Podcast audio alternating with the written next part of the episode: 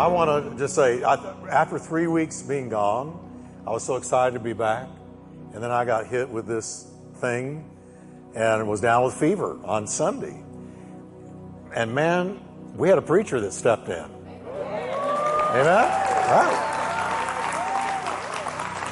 And you know, it's, it's probably, uh, it, it is a good thing that you hear from others here than just myself. Because you need to understand uh, the depth of what God has given to us in the house. And so you heard Jonathan, you heard, uh, what's his name back here? Yeah. It's a, the jack of all trades. He plays piano. I think he probably does cartwheels too. I don't know. He, but uh, he, watch out now. But he did a great job, and I so appreciate it. And, it, it, and I'm proud of him, and I'm proud of Jonathan and everybody that steps up and, and uh, fills in. It was good. Amen. I'm almost totally better. I'm not contagious. I don't want you to be weird around me. I'm good. But Sunday, I had a fever. I had a fever Sunday. So, um, you know, this thing's going around, but uh, I, I'm good. So if I blow your direction, don't worry about it. All right? Um, now, I want us to stand and we're going to pray because tonight we're going to finish out. We're, well, we're not finishing tonight, but we're on the final stretch of our little journey through the letters that burn. And I think the one we're starting tonight burns more than all of them. And that is the little one chapter letter of Jude. Oh, this thing cooks. I can see the steam coming off the pages, the smoke coming off the pages. It's, it's very, very relevant to all of us. And I want us to give our visitors a hand. Can we, can we do that? Because we have some visitors here tonight that I've met. And um, I so appreciate all the visitors that are here. And um, by the way, here, here's a quick praise report because we're all so busy. Are you busy? I'm busy. Are y'all busy? Do you feel like life is passing you by as the world turns and you're dealing with all your children? And you got your own little Peyton place going on. You got it? Yeah. So, but I like to kind of make you aware of what we're doing and how God is using Turning Point because I was told tonight, I didn't know this, but now our broadcast is in 67 countries. Think about that. And so, what happens right here in little old turning point, right here, is going out and touching people in 67 countries.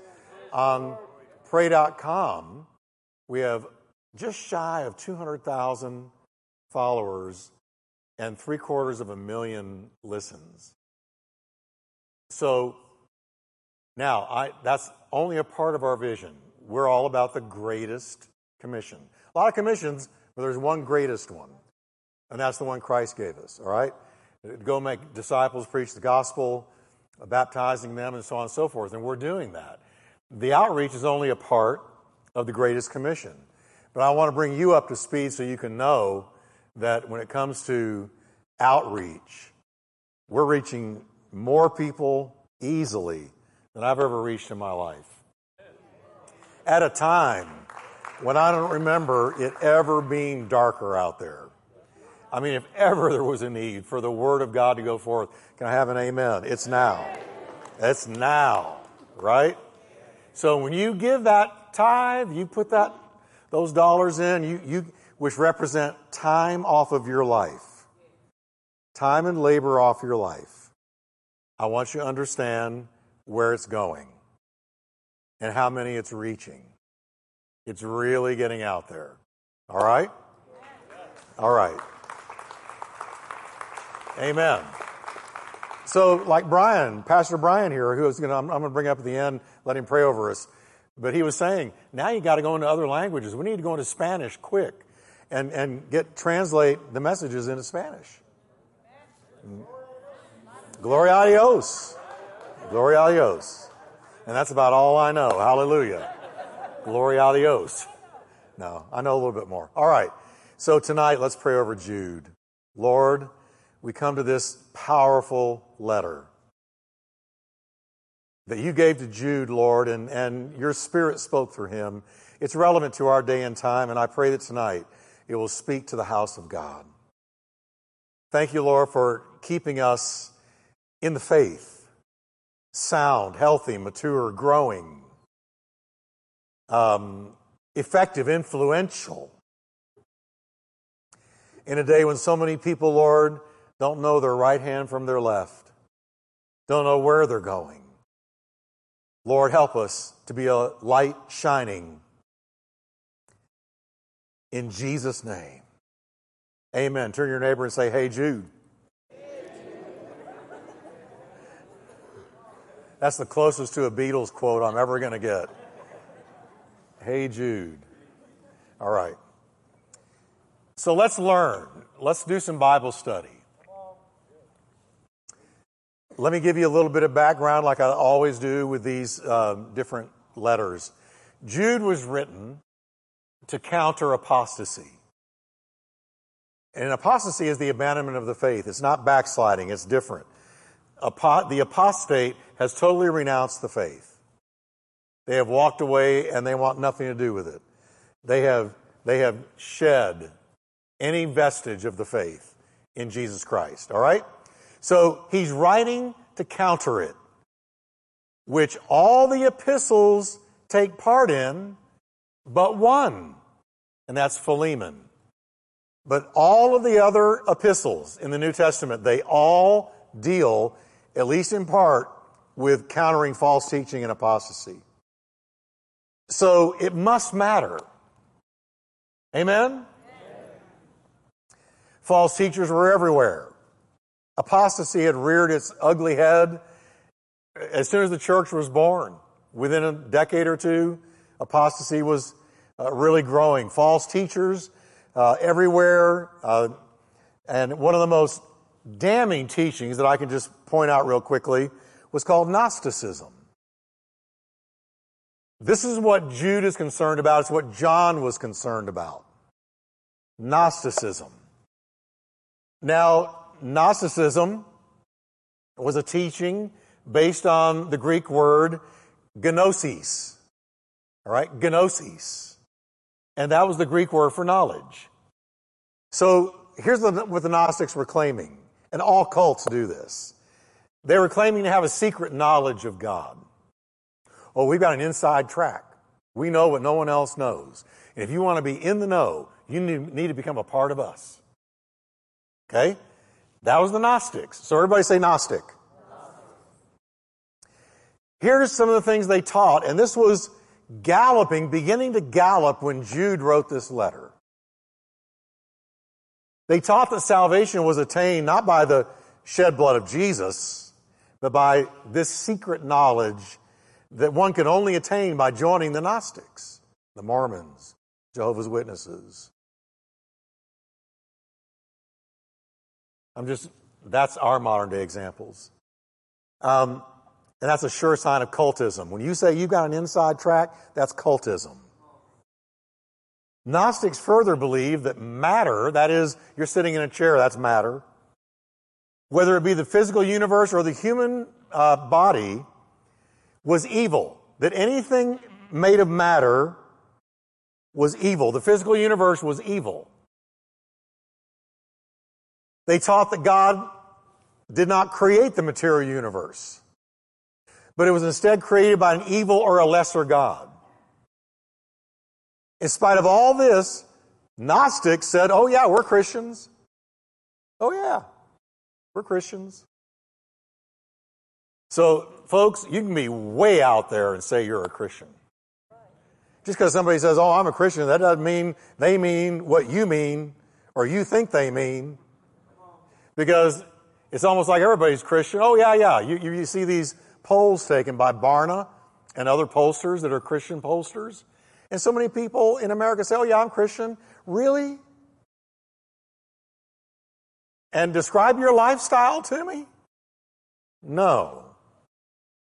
But everybody's a Christian. Christian, Chevy, apple pie, mom.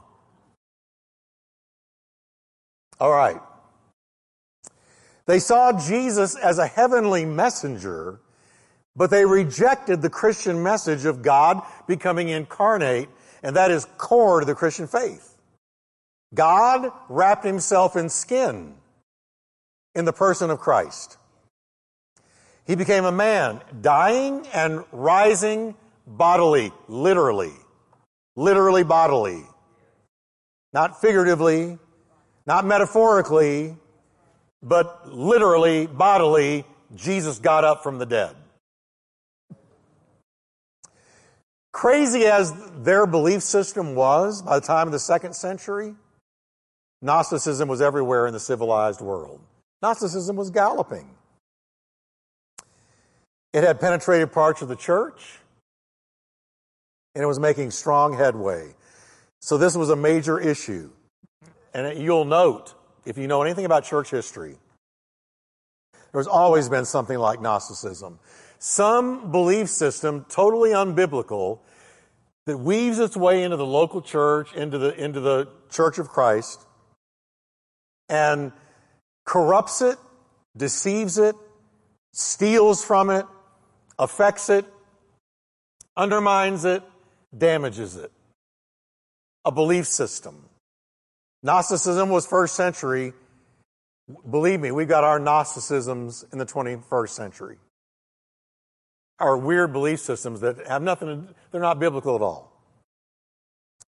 And they've infiltrated the church because the church is not being taught the whole Word of God.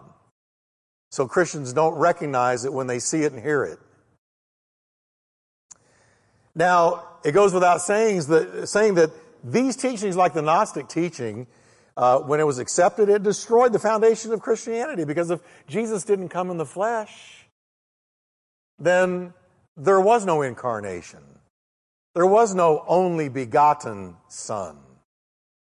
And so the, the whole crux and core of Christianity is pulled up by the roots.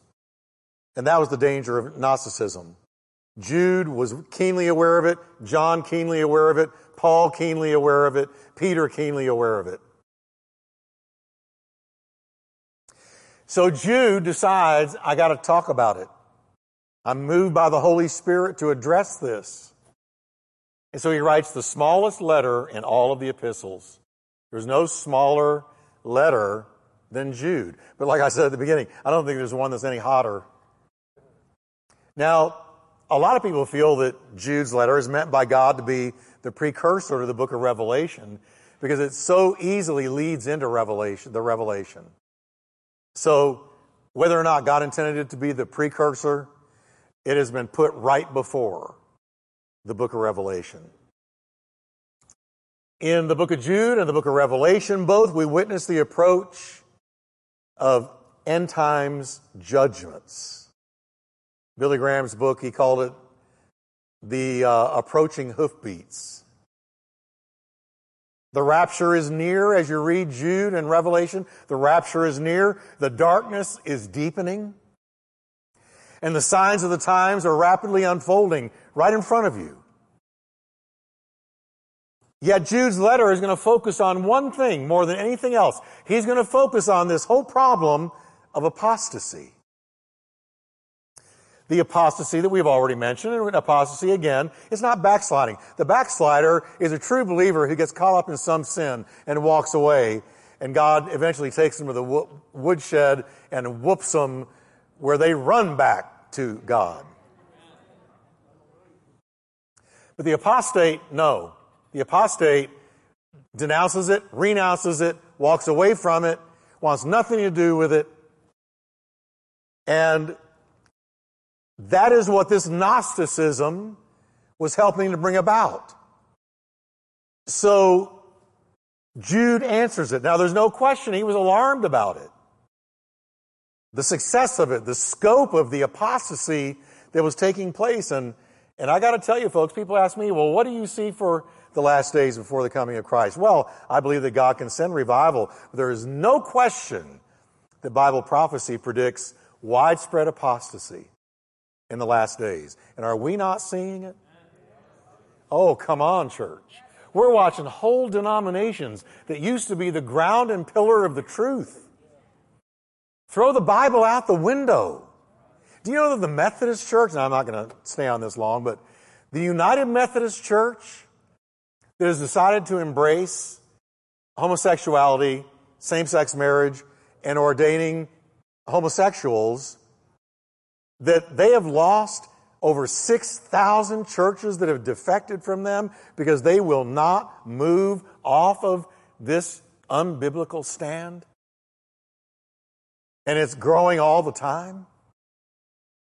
6,000 is a lot of churches. But willing to let that go? To stand on something that's not in the Bible? How do you spell apostasy? I spell it that way.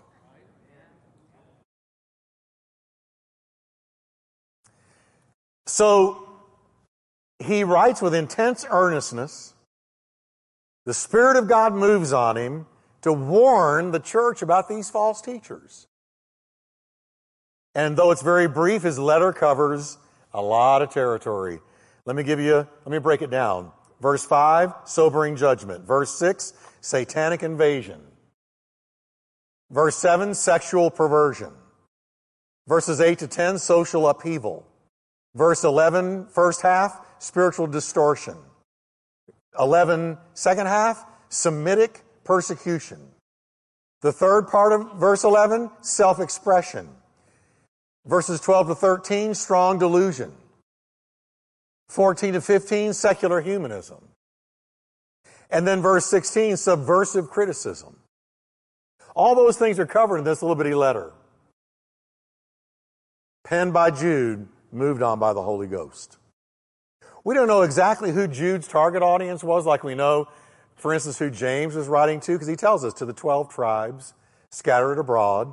So we know his target audience. We don't know Jude's target audience. Of course, my belief is, is to all of us.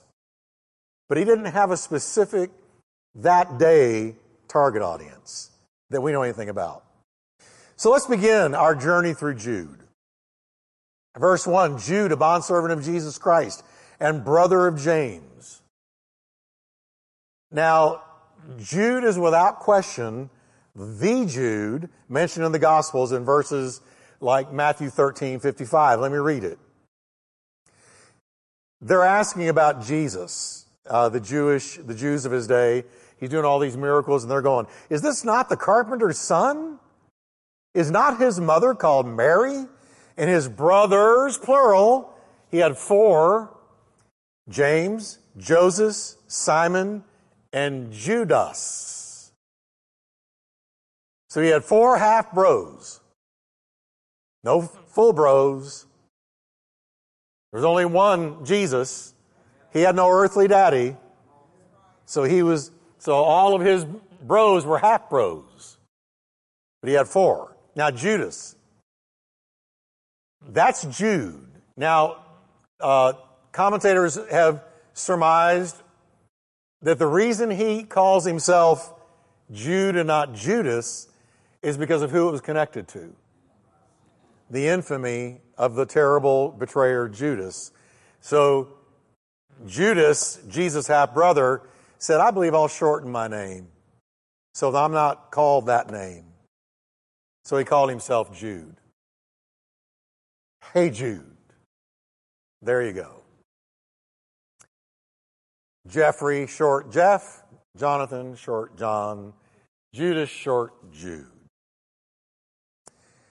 The author of Jude was the Lord's half brother. He's mentioned last in every listing, which likely points to his being the youngest of the four half brothers of Jesus. So he was the little bro, the little half bro. Jude was almost certainly married because in 1 Corinthians 9 5, we read Paul saying, Do we have no right to take along a believing wife, as do also the other apostles, the brothers of the Lord? and Cephas. So he's the brothers, he means the four, and clearly all of them were married. I'm just throwing that out. Maybe it matters to you, maybe it doesn't, that Jude was married. It's a powerful thing to note that Jude refers to himself as the servant of our Lord Jesus Christ, and this touches me. Because look at the total absence of ego. Because here He's calling who he grew up with my Lord Jesus Christ. Wow. My Lord Jesus Christ. And not only my Lord, but I'm his servant. I'm his servant. Jesus has become infinitely more to him than the one he grew up with. He's had a revelation since then, folks. If you recall, there was a day when Jude, along with his other brothers and sisters, you'll remember this, and Mary herself had stood outside a place where Jesus was teaching, and they, and they asked to see him based on their family relationship. And Jesus responded by saying something that sounded kind of hard. He said, Who's my mother? Who's my brothers? Whoever does the will of my Father in heaven. That's my brother, that's my sister, and that's my mother. Well, it says in, I think, John's gospel, they were on the outside saying to themselves, He's lost his mind. To, to his brothers that he grew up with, these four half brothers, initially they thought he had lost his marbles, that he had gone crazy with some kind of a messianic complex. But no, he was the real deal. And he ended up calling him my Lord, Jesus Christ. Wow. Now, he next says three crucially important things about our salvation. To those who are, I want you to say these with me. To those who are called, read it with me, sanctified by God the Father and preserved in Jesus Christ. Three beautiful words there. I'm not going to linger long on them, but they describe our salvation, and here they are called.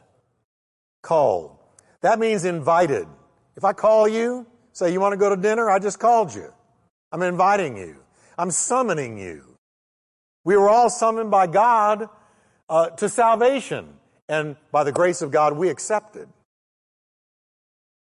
So say with me again, called. Now say, I'm called. Now, sanctified. That means to be set apart or separated from the evils of this world for a special purpose. I have china in my house and I have paper plates in my house. If I have kids over, I do not give them hot dogs on china. I give them hot dogs on paper plates. All right? As a believer, you are not a paper plate. You are china. God has you set in the china cabinet. You're in God's, God's, uh, you are God's daily workmanship.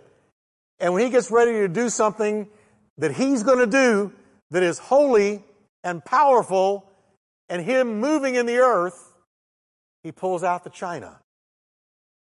You, who's been set apart for a special purpose. Amen?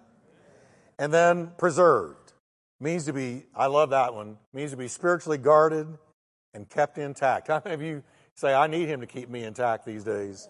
Right? He keeps you intact. Uh, as a matter of fact, this word preserved, it's worth a longer look. Real quickly, Jude says we're preserved in Jesus Christ. How are we preserved? In Jesus Christ. The phrase, in Christ, is one of the greatest phrases and truths in the whole New Testament. In Christ. For instance, we're told in Romans 8 1, there's therefore no, no more condemnation to them that are in Christ Jesus. 2 Corinthians 5 17, if any man be in Christ, he's a new creation. Old has passed away, all has become new. All the blessings of salvation become ours the moment we are in Christ. When you hear the gospel, you're out of Christ. When you hear the gospel and you say, Lord, forgive me, you are instantly in Christ. And when you are placed in Christ, all the blessings He died to give you are yours. Paul tells us in 1 Corinthians 1:30, it's because of him, God, that you are in Christ Jesus, who has become for us wisdom from God. That is our righteousness, holiness, and redemption. Everything changes for you and me the moment we place our faith in Christ. I did it at 16 years old in a juvenile detention center. Jeff Wickwire that was ceased to be. I stepped over. I went through a door, the door of salvation. I was one way. I was dead in my sins. And when I went through the door and shut it behind me, I'm in Christ. My sins are washed away. And all that God had for me was mine now. You're in Christ. You're either in or you're out. You're never on a fence. You're in or you're out when it comes to being in Christ. To place your faith in Christ is to be immediately in Him, and then He places you into the body of Christ. So you and I are a part of Turning Point Church, but we're also a part of the Church Universal. Right? Let me take this a little bit further because we need to understand this is powerful. One major difference between the Old Testament and the New Testament is in the Old Testament, you had to be in a place, the promised land. In the New Testament, you've got to be in a person, the Lord Jesus Christ. In the Old Testament, they were called to be in Canaan. In the New Testament, we're called to be in Christ. The promised land was where all the blessings God had for them existed. In Christ is where all the blessings God has for us exist. In Christ. The very perfect picture, I can't think of a better one, of what it means to be in Christ is Noah's Ark. When he and his family got in, everybody say in, because everybody else was outside looking in, now, that crazy old dude down the road building that boat where there's no water, okay? They were out of the ark. You were either out or you were in. When that rain started falling, you were out or you were in. When he and his family got in the ark, they were preserved from God's wrath. Were they not? Because what was God's wrath? It began to rain. The winds began to howl. The lightning began to flash and the rain became a deluge, and the water raised up. And that boat, that ark, was beaten and tossed and received the full brunt of that storm, but those that were in it weren't touched. God has not appointed us to wrath, but to obtain salvation through the Lord Jesus Christ, Paul says in Thessalonians.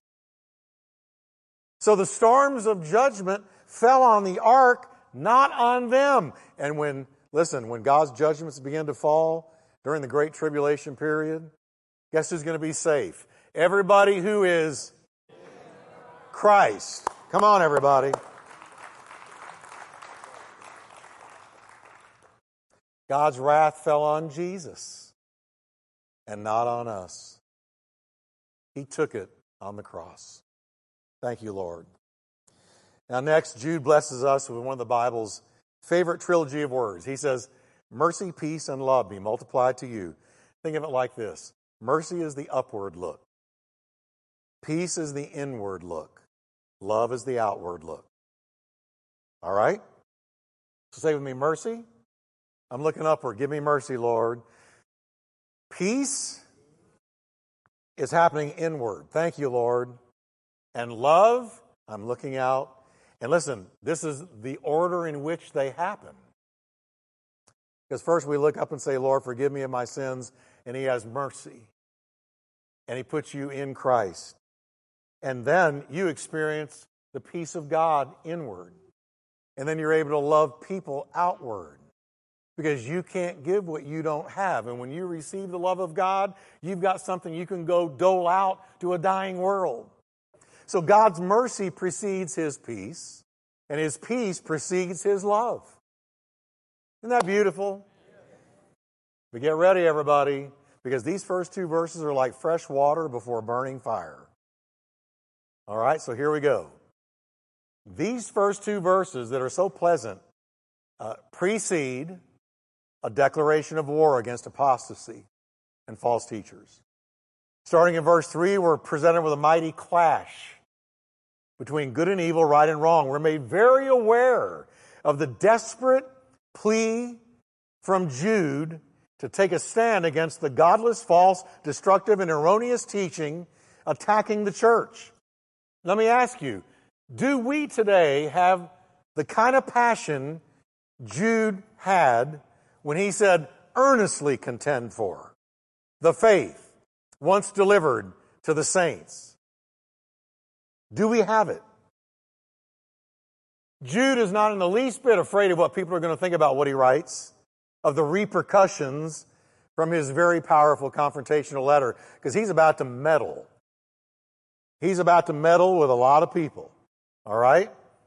He knows that some who sided with the false teachers, who have already been corrupted and, and deceived by them, are going to be are going to need a jolt, a, a punch to bring them to their senses. He loves them enough to tell the truth. Don't tell me if you love somebody, you don't tell them the truth. If you love them, you do tell them the truth. Now, first, he addresses himself to the genuine believers in the church, who he calls beloved. Then he informs them that when he first sat down to write, he, he's honest with us. I love this about Jude. He says, When I first started to write, I had a whole different topic in mind. I was just going to write about the common salvation, our, our wonderful salvation. That's where I was going with this letter till suddenly the Holy Ghost took hold of me. Beloved, verse 3 While I was very diligent to write to you concerning our common salvation, that's how it was going to start. But look at the second half of 3. I found it necessary to write to you, exhorting you to contend. Everybody say this with me now Contend earnestly for the faith which was once for all delivered to the saints. What was under attack? The faith that was once delivered to the saints. Not any faith, the faith. The true believers here are called to battle. What kind of a battle? A truth battle, a doctrinal battle, a theological battle, a battle light with dark, right with wrong, truth with deception. We're called to that battle. I am, you are, we are. And if you don't like doing that, you're in the wrong church because I fully intend to bring it to this culture. Oh, yes. Right, Pastor Brian? Yes. The Living Bible puts it this way stoutly defend the truth. The NLV says, fight hard for the faith. The message says, fight with everything you have in you. The Amplified, fight strenuously. You get the idea that it's a little bit of a battle? To the death. He's calling for a down to the mat fight for the faith. The faith. Now, the word contend means to contend about an issue like a combatant. It's a wrestling term. The word earnestly is added to relay the intensity needed for the fight. Not only are you going to have to wrestle to the mat, where somebody is going to have the count spoken over them 10, 9, 8, 7, 6, and then there's going to be a winner and there's going to be a loser. Somebody's going to be on the mat as a loser, somebody's going to be standing as a winner. And he said, I want you to passionately fight for the faith and everything that pertains to the faith. And don't allow liars and deceivers, false teachers, false prophets, false this and that, to, to warp it, twist it, steal it, demean it, uh, undermine it, water it down. If you had $10,000 in the bank, and, and I told you tonight, I know for a fact that in 30 minutes, somebody's going to be there to get your money. How long would you sit here?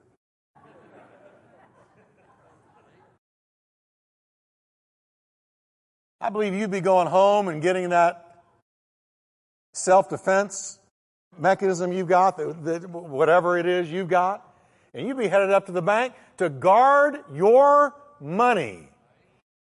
He says, way more than that. You got to guard the faith if you're a true believer.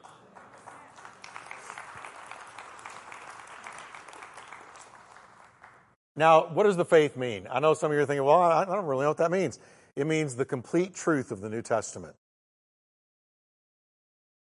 The complete truth of the New Testament.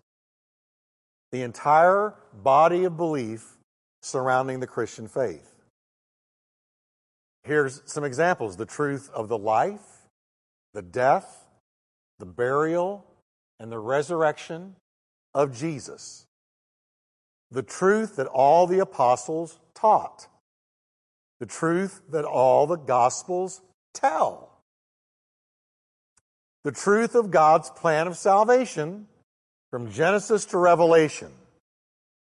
Everything leading up to, surrounding, and going past the life, death, burial, and resurrection of Jesus is the faith. The faith. All the New Testament teaching, the morality, the ethics, everything that the New Testament teaches about life and living and anything and everything, all of it, because it's all the Word of God. Fight for it because it all is wrapped around the person who is the central focus of the entire Bible, Jesus. Are you with me? In other words, you don't just fight for Jesus, you fight for the truth that came from Jesus. The faith once for all delivered. All right? Nothing needs to be added to it, nothing needs to be subtracted from it. It's delivered, period. It's done. That faith, you and I, as believers, are called to guard and protect and fight for to the mat.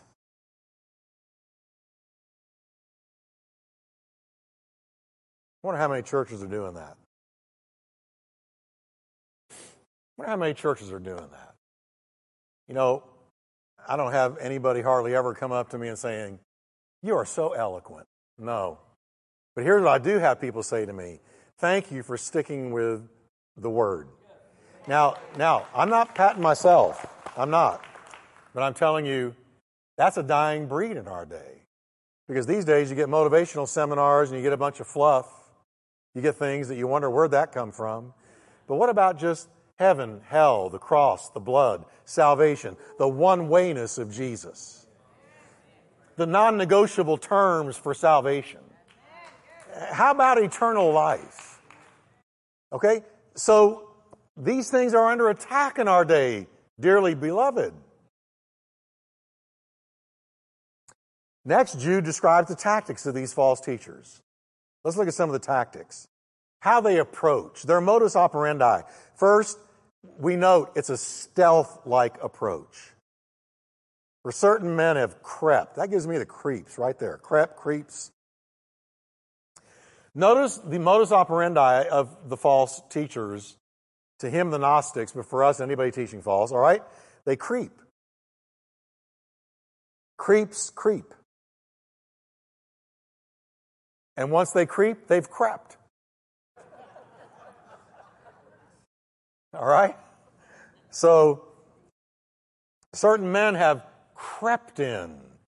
So, that means they infiltrate under the radar. They don't want to be noted, they want to be found out. They want to sneak in and play the game and start sowing the seeds that they know if we knew what they were doing, we wouldn't accept it. Paul talked about how, quote, false believers had infiltrated our ranks to spy on the freedom we have in Christ Jesus and to make us slaves.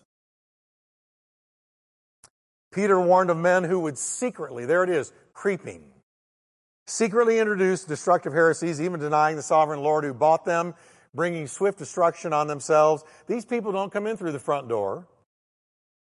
They get into Christian universities, professorships. Um, they use Christian vocabulary, Christianese, Christian buzzwords and phrases. Praise the Lord, hallelujah. Jesus is Lord, Jesus saves. Christians speak, familiar to most believers. They know how to talk the talk. If you listen closely, they're masters at redefining the terms. Now, listen carefully. Please catch this, everyone. We got to get smart. God gave us a brain to use. Okay? False teachers, the good ones, are good at redefining terms. words, phrases. They redefine words like God. When a false, when some people say the word God, they don't mean what you think they mean by God. These days, they might be saying, oh, God's in everything and everything is God. And that's their God. When somebody says, oh, I believe in God, that means nothing as far as salvation. Because you want to know, well, what God? Define the term for me. What do you mean by God? Do you mean the sovereign creator, Elohim God of the Bible? Or are you talking about some God that is pantheistic, that you're a pantheist? You believe he's in every green tree and weed and creature and he's in everything and everything is in him and it sounds so poetic, but it's false. Their concept of God isn't yours. Sin. They'll redefine sin homosexuality. The homosexual movement today has totally redefined the word. Homosexuality, according to them in the New Testament, simply talking about temple prostitutes. Not men with men and women with women committing that which is unseemly and unnatural. But no, no, he's only referring to temple prostitution. And that's how the word has been redefined. So when somebody says that in the homosexual movement, oh, well, um, that word in the New Testament, that's not what you think it means. So you, you totally change a person's worldview by redefining the words they use and that they're familiar with. Faith has been redefined. Faith when somebody says faith in our day, do they mean a force? Do they, do they mean something that uh, is a force that you use to get what you want? Or does it mean the Hebrews 11:1 kind of faith? Because faith for many people has been totally redefined. Salvation mixed with works. Yeah, salvation. Oh, I believe in salvation. If you this and if you that, and jump through this hoop and that hoop. So when they see salvation, they don't mean what you do. I'm saved by grace alone, not by works. Are you catching my drift? So the false teachers are masters at, at, at they're very good at, at speaking, very eloquent, very persuasive, very likable, very appealing to the eye and the flesh but they will very carefully redefine terms until what you think about it after listening to them is not what the Bible intended. So you got to be real careful who's defining the terms for you. Their teachings always contain mostly truth mixed with a little bit of heresy to help it go down easier. Oh, they said all of this right, so that little bit of wrong, no biggie, but it is a biggie. Their aim is to be accepted into the fold. Once they get into the fold, they infiltrate the church. Oh, brother so and so and sister so and so, and oh, yeah, ha ha ha. They get positions of authority as teachers, administrators, pastors, all the places of authority. This is how higher criticism, which was tearing the Bible apart instead of letting it tear you apart, which is what we're supposed to do. The Bible's supposed to pick you apart. You're not supposed to pick it apart. Let the Bible pick you apart. You'll be way better for it.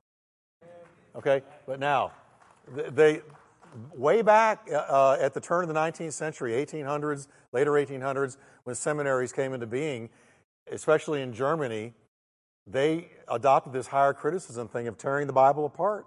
And it made its way across the water into American seminaries. And we began to turn out preachers who could not say, Thus says the Lord, because they weren't sure if He said it. Because all the terms have been redefined.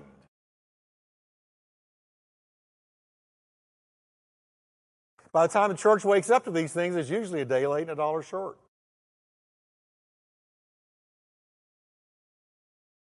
Jude describes their character, and I'm going to close. Are y'all? I know that I've given you a lot. Everybody alive tonight? Okay. All right. He says they're ungodly. Well, Shazam. They're ungodly. You think? Of course they are. Who long ago were marked out for this condemnation, ungodly men. This is not talking about backslidden, it's not talking about irreligious. It means they deliberately do things that God has forbidden. They are against God. They have zero reverence for the sacred things of God. They're devoid of the fear of God. They don't believe they're going to face the judgment of God. They have deliberately rejected the truth. He goes further to point out that they're not only ungodly, but also unholy. Who turn the grace of our God into lewdness.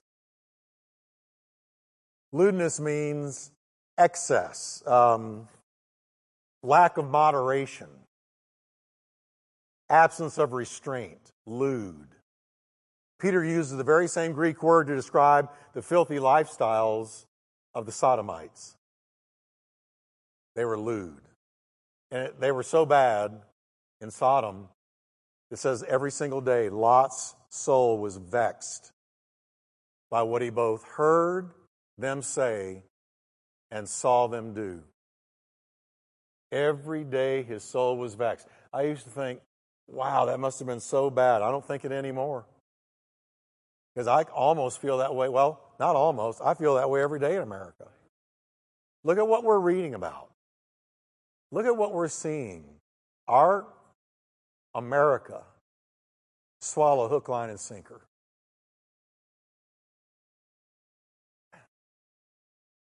And it vexes you every day. Now, these false teachers use God's grace as a license to sin.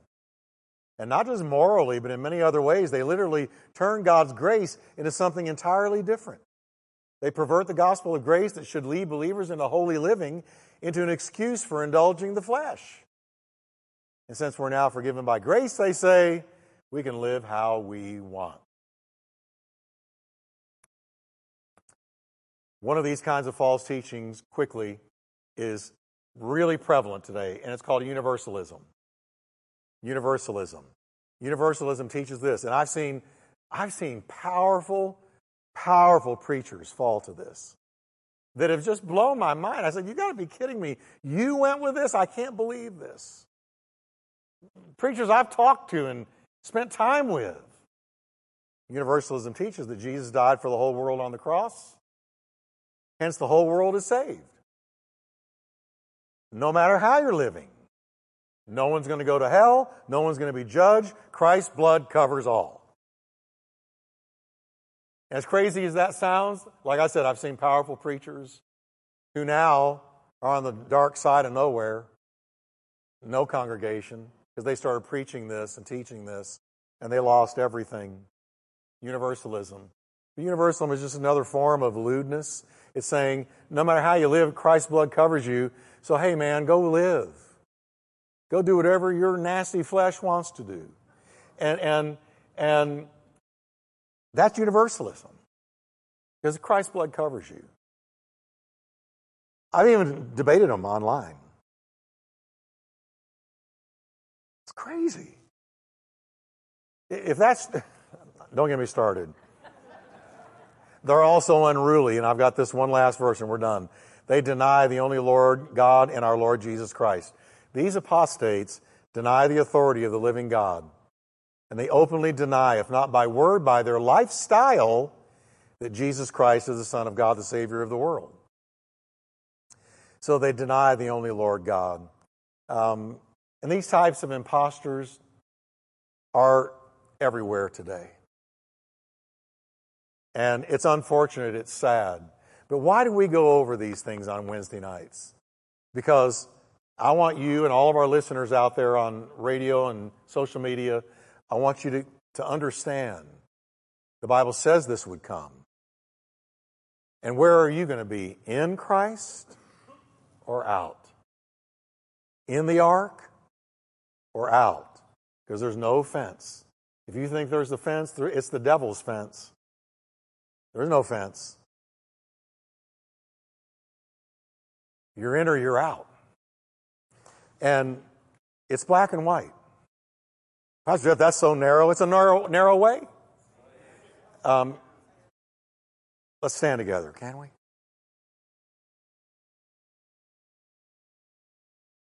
Now, how many of you say that was tough tonight, Pastor Jeff, but I needed that, and I, I love learning the Word of God. Amen.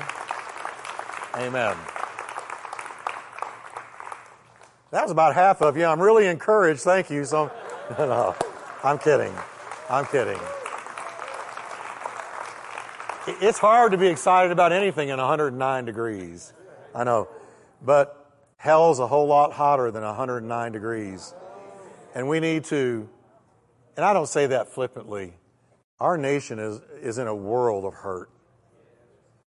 So's the world. The whole Western world has just gone crazy. And the rest of it is under tyranny. So we need to take it to the world, the light of the gospel. How many of you can say, I was lost once? If not for the grace of God, amen. If not for the grace of God. Brian, come up and, and pray for us. And Ronnie, if we can just worship after the dismissal for a little bit. Uh, how many of you, if you got to go, I understand, but we're going to keep on singing after the official dismissal. If you want to stay and just worship a little bit, because maybe this is spoken to you and you need to pray. But, um, amen. Go ahead, Brian. No, no two things. I now tell them who you are in your church. Oh, well, I'm Brian Jacobs. I pastor Metroplex Family Church over here uh, on the other side of Burleson, and we're 18 years old. But um, how old? Oh, church is 18 years old. Happy birthday to you. Amen. I think it's exciting. Just, just, just think about this for just a second. On a Wednesday night, you come here and you're able to sit in a, a message like this and reach 67 nations. I think you ought to take a whole new approach to Wednesday night, Pastor Jeff, because I'm not talking about you. I'm talking about us as a church family to think that you come here for an hour of power, basically, and that you participate. As a pastor, it's real important that you, you come and you say, well, Pastor Brian, I'm tired. I worked all day and I've come here. I understand that, but you come into an atmosphere like this where this man has prepared this kind of teaching. I mean, there's a lot of churches out there where Wednesday night is where ministers just go through a couple of points and dismiss. I mean, this is transformational teaching. This is a man that's speaking under conviction. This is a divine assignment. And I think, you know, again, for you to participate and anticipate, I mean, we have two things here at Turning Point. We have an international ministry as far as teaching, and then right upstairs we have an international Bible school that I'm a participant of. He and, goes to SUM. I go to SUM. And I think it's a tremendous, this is not just a church on Interstate 35 going through the motions. We are impacting the world here. And I think that's the perspective I have. I mean, I deeply admire and respect Pastor Jeff and admire the gift that God has placed within him. And I think it's a privilege for us to, to assemble on Wednesday night because if, if you think that what you have here is just sort of normal and routine, uh, it's just, you need to come with me to some other places. I went to 316 churches before I started this one, and there's probably only three Jeff Wickwires. One of them just went to heaven, and his name was Charles Stanley, a man I had the privilege of meeting and knowing. Wow. And the other teacher is Jeff Wickwire. And um, there's another man that I respect that has an international ministry. But I'm telling you what, this is rare. And uh, I just want to pray tonight, pray over you. And I just want you to step back. Sometimes we get so used to things that we sort of uh, go through the motions and don't appreciate things. And I am very appreciative of this man and this church and this church family. And thank you for your giving. Thank you for your support. And I got one thing I want to pray and I want to give to as a church. We want to help him. And if he's with 67 countries, Pastor Jeff, they're what they call the six to nine window translation. So that means we need to find six to nine translators or the ability to translate this message into those languages. Because when you speak their own language, you're going to make an even greater connection. And then we can also, through our printed facilities here, learn how to take some of this material and turn it into, you know, the material they need for the languages because we have a Bible school upstairs that's connected to these nations that this radio ministry is impacting. You put those things, two things together and we are making a divine impact right here on Interstate 35. If you'll join with me, I want to join with you, him, and let's get this accomplished and make 2023 our greatest year yet. Even though Satan's doing all these crazy things in the earth and all this craziness, like he mentioned. And by the way, thank God, I'm sorry, but I got just 10 more seconds. Thank God for a man that has the boldness. He has more boldness than I do to talk about homosexuality. Do you know that?